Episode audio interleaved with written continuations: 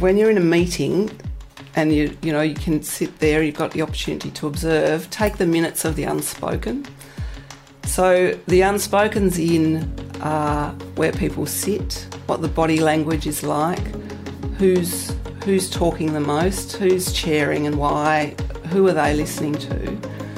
There's power dynamics in every relationship, and especially where we, we come together as strangers to get things done.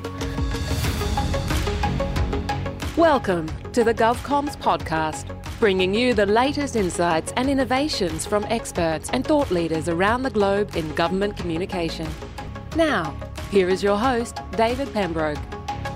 Hello, everyone, and welcome once again to GovComms, the podcast that examines the practice of communication in government and the public sector. My name's David Pembroke. Thanks for joining me. Today, we travel to Nipaluna Lutra Wita, which in the language of Australia's First Nations people is Hobart, Tasmania, where we speak with Melinda Maddock, a political strategist, writer, and facilitator of both workshops and professional learning. Melinda has shaped a career as a political advisor and senior government executive with a broad range of experience in campaigning, public policy, systems thinking, and organisational culture. She now runs her own consulting business, Mad Finch, where she helps people to use their power to create change at work and in communities. And this year, Melinda published her first book, How to Train Your Political Animal, a power handbook for changing yourself and your world. Melinda Maddock, welcome to GovComms. Hi, David. Thanks for having me. So, listen, let's start at the beginning the Melinda Maddock's story. Um, are you a native Tasmanian? Yes, I'm a native Tasmanian. I'm the great great granddaughter of convicts, and I'm also the daughter of an Irish migrant. So, I grew up on the very politically dynamic island of Tasmania.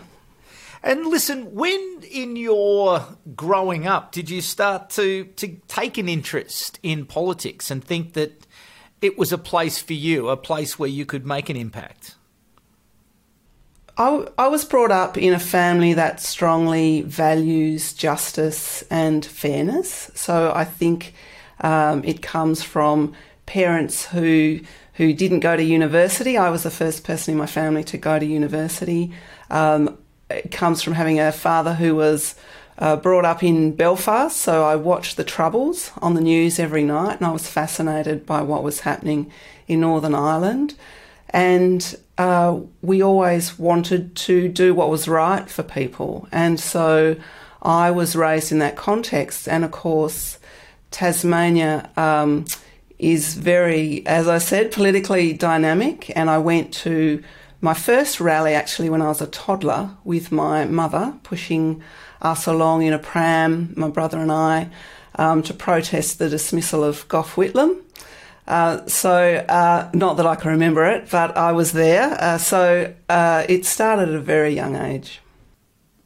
And in, in terms then of the, the, the, family discourse and, and you as you as you grew up through your primary school and then high school years, did you did you start to play uh, take an, an active interest and and being a participant in in yes. uh, political discussion and social justice yeah, issues? I did. Yes, I did. Um, so you know, around the kitchen table, we would talk about uh, the issues and things that were going on, and the question that always was asked was, "Well, what what can we do about it?" So I had that firmly in my mind. So um, in in uh, grade six, in my last year of primary school, I um, organised a sit-in, a protest, um, because uh, they they weren't going to allow the the it was a small primary school. They weren't going to allow the two grade six classes to go to camp together. So I organised this. Um, sit in on the playground after the lunch bell had gone. We put our school jumpers on back to front, which was really rebellious, and um, and uh, I guess I just had in my mind um, that, uh, you know, it's important that if you care about something, to do something about it. And then I went on in high school um, to organise uh, a national petition for um, world peace at the time. So I'm sure everyone's thinking, what happened with the sit-in? Did the two year six classes were they able to go to camp together? Yeah, yeah, no, we won. Yeah, we won. We had a victory there over the teachers, and so uh, yes, won that battle. It was a great, great lesson. And what did you learn out of that lesson? Uh, I guess I learned that I could do something. So you're not really aware of power dynamics when you're you're young. You can't articulate it, but um, you know there are very strong power dynamics in schools, very structured places, and if I didn't like how something was done, I questioned it. So I guess I always was a critical thinker and always questioning, well, is this the the right thing? So um, if it's not, can I change it? It's it's certainly a really powerful formative action. I'm sure that you saw the power of action, and that you know to make change that you actually have to do something, and you have to be able to articulate why you believe in your particular case, as you did back there in year six. But that must have given you a lot of confidence. Yes, it did. And what I also learnt was uh, to have people alongside you was really important. If it was just my voice, uh, then it might not have been successful. But if we can rope a few others in, uh, then we had more chance of of success. So it did give me confidence, but I wasn't I wasn't an extroverted kid, um, and I, I'm I'm an introvert, and so what it was is a, a quiet confidence, I suppose, a very internal thing. Uh, but again, going through that when you were trying to organise that particular group, do you can you remember and do you think back that you know I have to get my arguments right, I have to get the language right, I have to get the timing right, or was it just something that that that came? Were you were you strategically working through it, or were you was it just happening around you?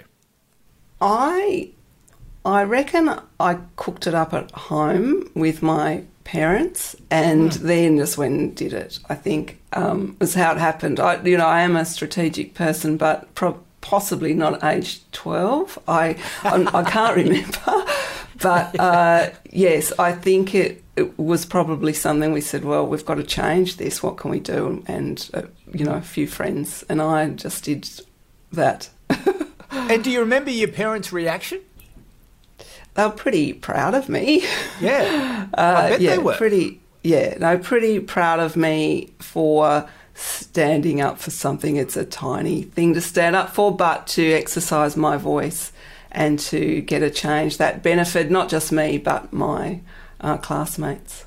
And in terms of your world peace uh, survey, your world peace program, what happened to that? So, um, when I was in year nine, it was International Year of Peace, and I was watching the the news, and the US bomb, bombed Libya, um, and uh, I was pretty horrified at the time, and um, anxious as kids were uh, in the 80s. Um, also you know, f- afraid of the Cold War that was going on. So I I was just sitting there getting upset about it. I remember my mum was ironing at the time, uh, and um, and she said, "Well, what what do you want to do about it? What can you do about it?" And then we talked about it and came up with the idea of having a petition, which started off being with Tasmanian school students, um, a petition for nuclear disarmament. And so we had some help from a senator, a Tasmanian senator, to draw that up, and we got that going um, statewide. I went to a small high school, but they were very supportive and helped us get that going Tasmania wide, and then it went national. So we ended up uh, having the the uh, petition of 75,000 signatures of Australian high school students and we tabled it when it was tabled um, in the old Parliament House. It was the largest petition tabled on a single day at that point. So this is before electronic petitions, and I uh, ended up presenting it to Bob Hawke uh, as Prime Minister on the steps of Parliament House in Canberra. Uh, and that was a, another big achievement, which I was very proud of. That's amazing. That you know, take me through that moment where you're sort of, you know, in the car driving towards Old Parliament House with a a seventy five thousand signature petition.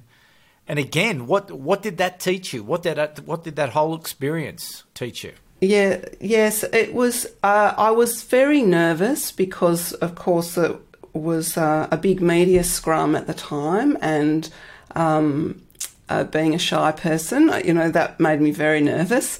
Uh, but we did it. We did it with a school friend of mine, and a teacher was there as well, supporting us. And um, and there are amazing photos uh, on the steps of, of Parliament House, and I was very, very um, happy to do that. And I think that's where I got that real lesson in in power and your ability as a young person to to come up with an idea, put it into action, and then to be there with the, the you know most powerful people in the land who um, who are listening to you and can change the way they think or change what they do as a result of what you've managed to get going, which was a pretty amazing thing for a 14, 15 year old to learn.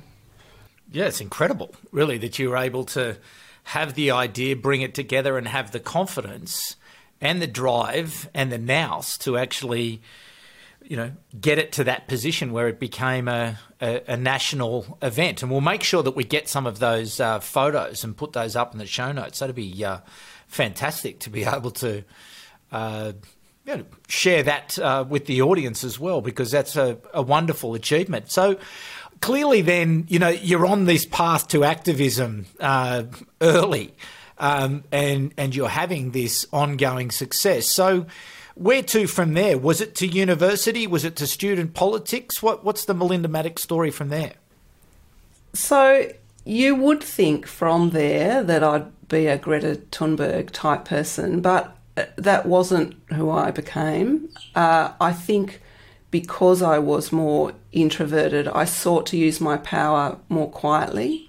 So I went to university and did um, political science and and loved it.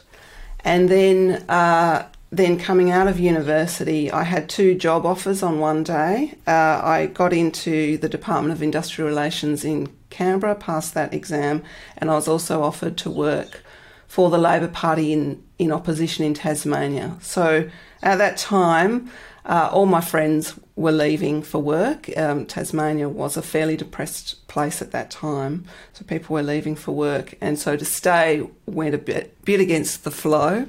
But I loved politics so much at the time that I decided to stay and work um, for um, the former Premier Michael Field at the time, uh, and probably learnt more in a week of that work than I did in a whole degree of political science because being up close to, to politics was an extraordinary experience. So you had the opportunity to work in the office of the opposition leader, is that right? Yes, yes. Yeah. So I did um, electorate work, administration work to start off with. I started doing policy research. Oppositions aren't um, very well resourced, so there's only a few of us doing the work. So uh, I got to to do all that um, exploring and just observing and and listening and paying attention.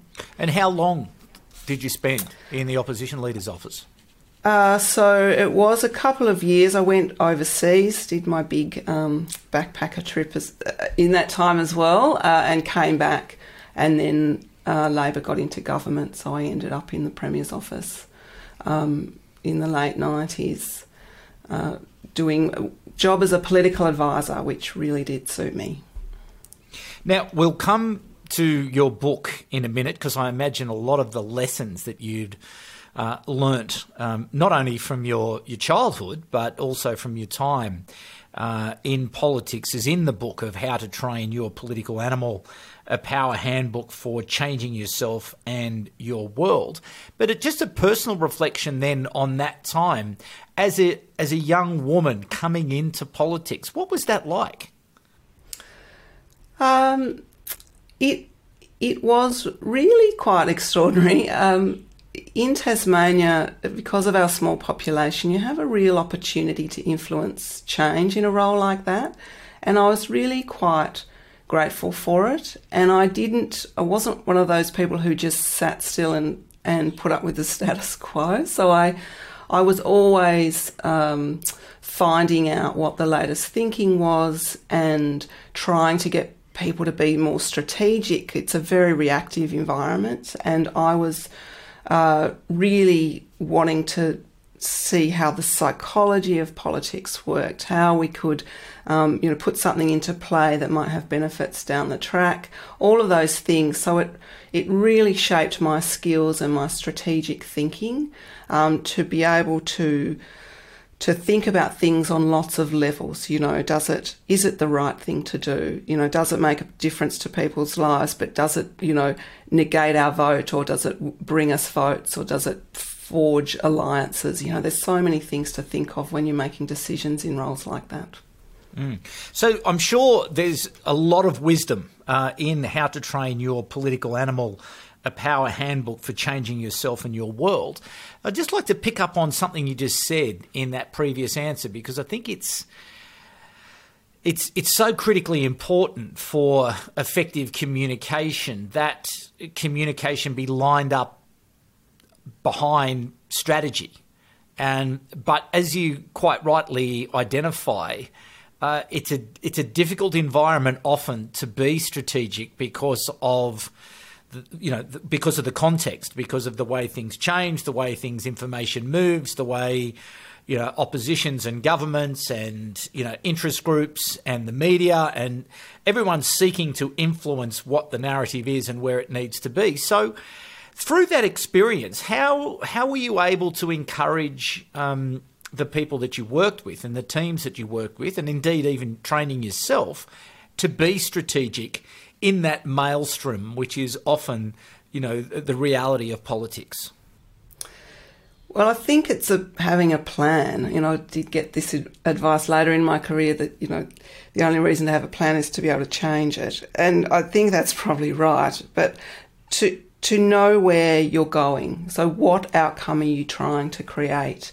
And then to put the steps in place, knowing that, as you say, there's a maelstrom, you're being buffeted, there's so much going on. But to be able to know this is this is where we want to get to.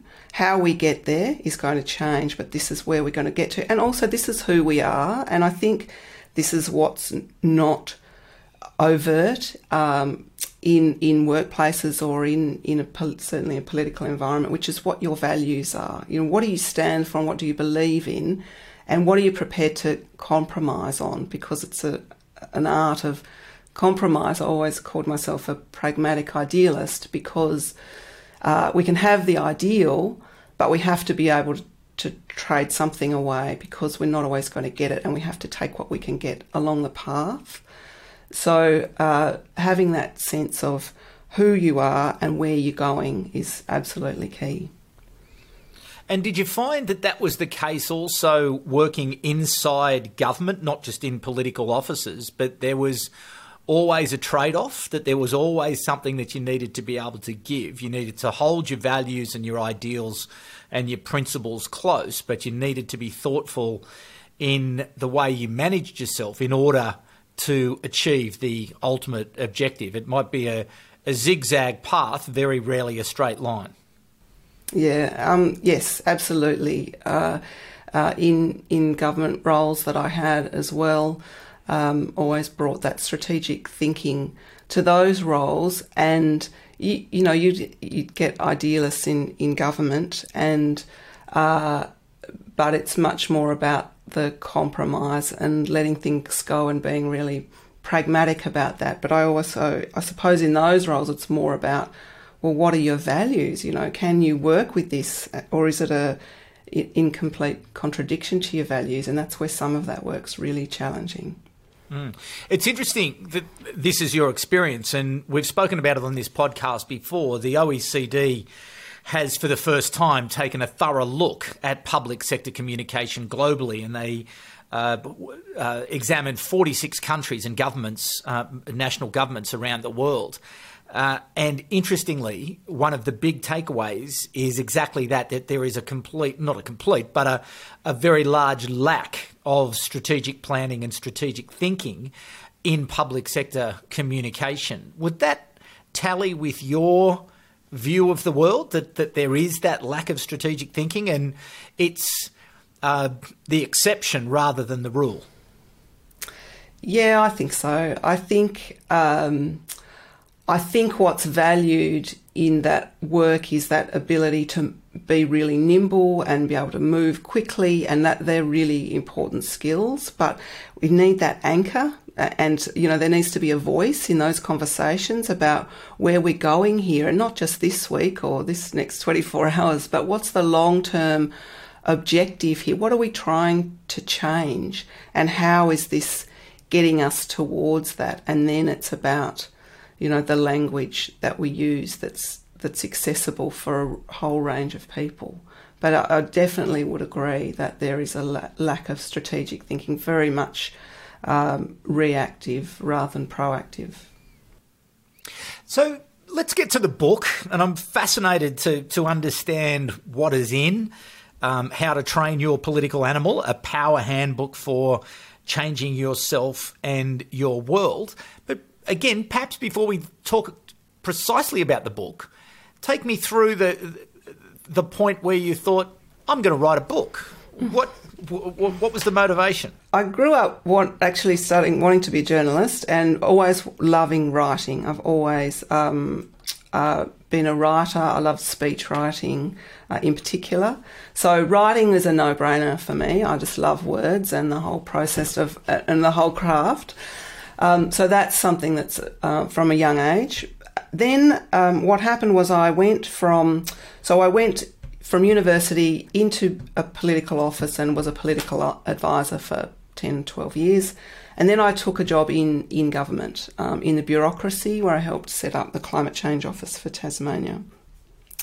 And in that experience, what I learned was that there are these amazing, passionate people who want to make change and they had no idea about the politics. So I realised that I, I knew something that other people don't, and it was, it was quite a, uh, a revelation at the time. So I would work with these um, very professional, diligent um, public servants and help them craft arguments, uh, build relationships that would make them more powerful to, to make to help push the climate change agenda to have more influence over decision makers in that in that field.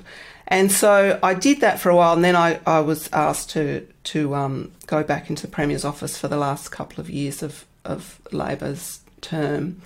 And on my way out, I wrote um, Mel's Guide to Political Persuasion 101. It was a um, one page list of tips for my colleagues in the climate change office. That's all it was. It was just about how to how to use their influence to get the change they wanted to see. And I, I had that, and they, they really appreciated it. And I, I just thought, oh, there's something in this. There's something here that uh, that I know that others don't and I wanted to I didn't want it to be a mystery. I wanted people to know this stuff so that they can use their power to make change. So it is a really a handbook for public servants to understand well, better their their their world so they can be more effective.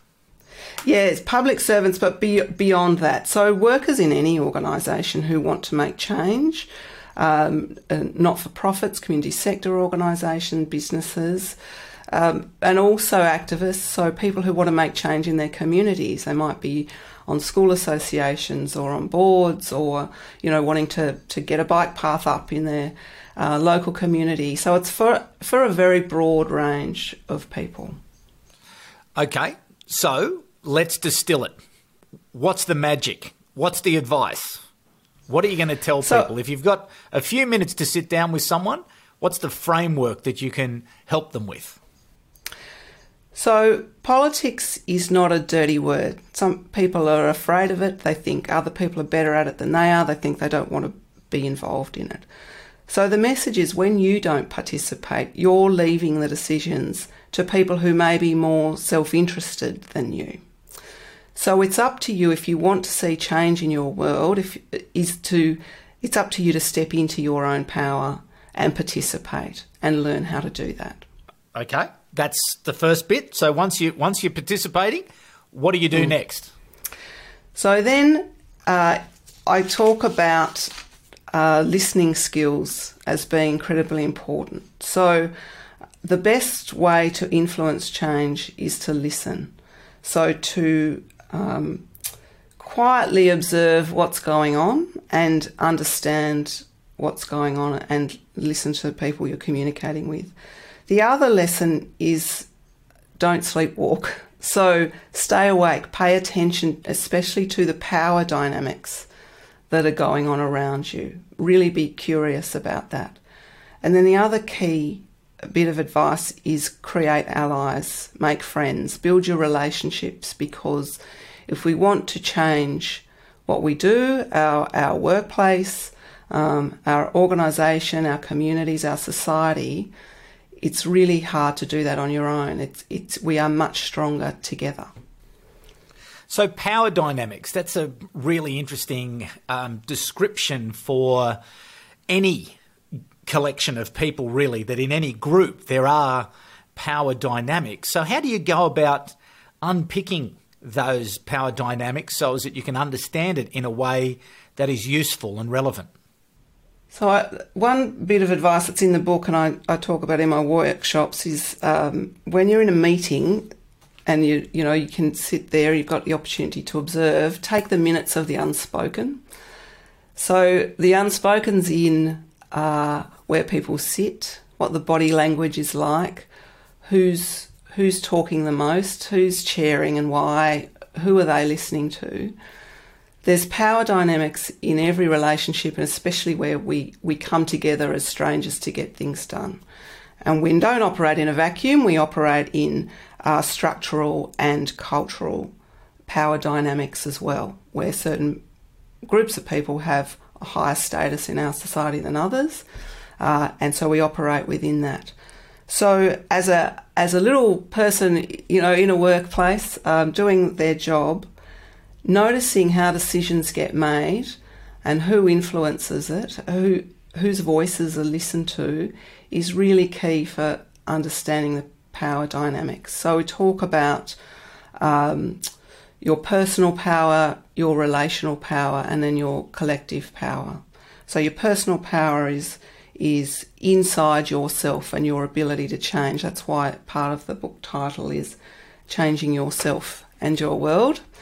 Uh, your relational power is those allies I talked about. So building relationships with people that make your, you, you stronger and can make the case for change. Uh, and then your collective power is how you work together. So those teams that you can build uh, to to to make change, but also respond to change. It's such a fluid, uncertain environment that we all operate in. How do we how do we um, deal with that environment? So it's it's about, first of all, seeing that you have some power, then understanding what that looks like, and then using it. That's fascinating. That that framework that you've just articulated, I think that's a very useful and powerful framework that people can can apply in their daily work. And I love that phrase of, you know, don't sleepwalk because I think so many times we go into meetings and we're not active. We're just passive. We just sit there and we listen. We don't think about it. So how do you how do you get people to activate this curiosity and act, activate this interest so that they can better understand the dynamics? It's a great word, curiosity, and I think it's as simple as that take your curiosity to work. Um, there's a great phrase I also use in workshops, which is practice curiosity over judgment. Um, over what? Sorry. Over, over judgment. Yeah. Okay. Practice yep. curiosity over judgment. The political environment that I, you know, gr- grew up in uh, is a very um, it's a very rewarding one, but it's also can be very judgmental, very cynical, very gossipy um, a lot of assumptions made about people. So when I left all of that behind, I wanted to open myself up to people who are different to me, people who had different points of view to me, and just to be really curious about that and not judge it, not be defensive about my views. Uh, and so that's what I'm trying to show through the book and my workshops is take that curiosity with you and be really open and let go some of these old things you might have hung on to or let go of assumptions you might make about certain groups of people or people that you interact with and just really listen because that's where we can find the connections and find better ways to communicate um, when we really understand the people that we're talking to. Mm. And in, I love that phrase also, um, taking the minutes of the unspoken.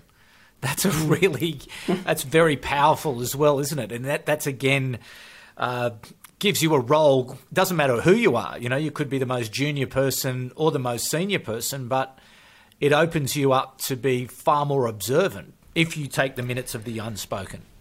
Mm, and and it is uh, these are habits that we accumulate over our lifetime, and you know, it takes work to yeah, or don't, or get stuck in in old ones. Yeah, so it takes a while to work work through it, and so we can create, we can train our brain, we can create new habits. And one thing I say, uh, especially to to CEOs and leaders that I work with is seek out that the new person.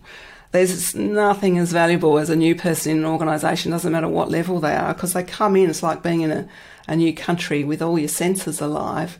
They come in and they notice everything. Mm-hmm. Um, and they kind of bring a naivety almost. And, and when we've been there a little while, we become part of the furniture. So we just kind of accept things. You know, we are we adapt. We're very adaptive creatures, human beings. So we just accept things as they are and we don't question them anymore. But the, the new people question them and then you can learn from them and you can teach yourself to keep questioning and keep turning up with fresh eyes, which is really important for any any organisation.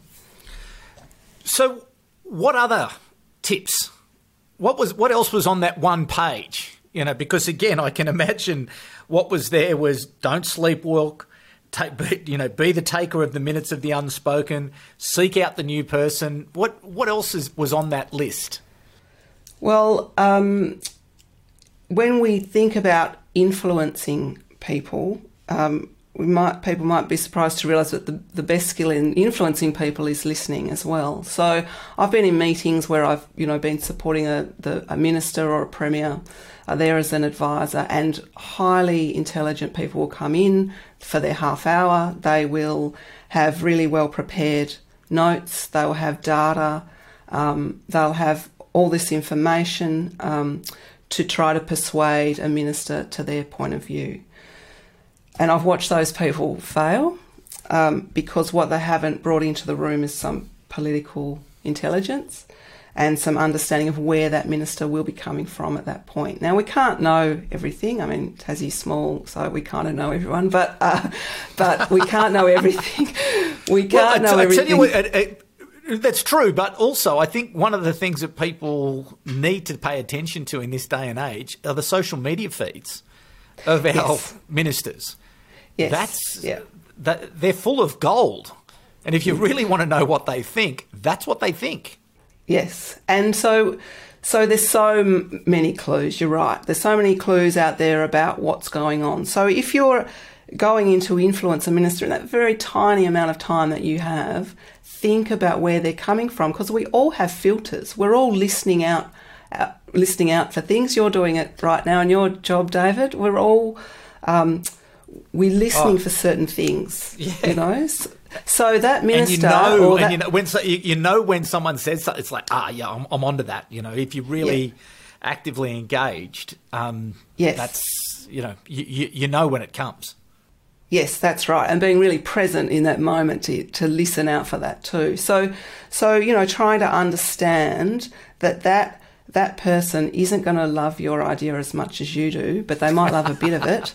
So what what can you what can you give them that they'll actually hear? So you know, I would I'm a, a headspace person. I work in concepts and ideas. That's what I do. But I would have to brief ministers who aren't like that. They might be more heart space. So I learnt to ch- take my information and frame it up as a story or an anecdote that might have more power um, and uh, um, for that minister than than uh, would for someone else. So it's it's really tailoring to your audience, not to manipulate, but to be persuasive, um, to be able to be heard.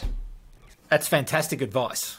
That's fantastic advice, really. Um, again, because I think it gets to that point about persuasion of to be more effective, um, you've got to prepare.